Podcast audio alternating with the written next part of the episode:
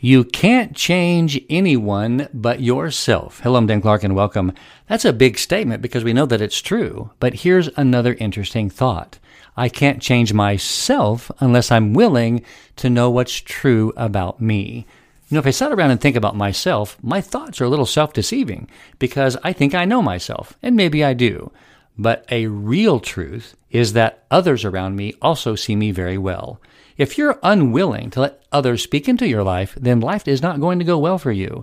Learn how to be accountable and allow others to speak into your life because you can only see a small part of who you really are.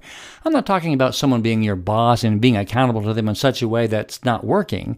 No, I'm talking about you letting them tell you what they really think about you, how much they love you, and how they can help support the things that you want to do with your life.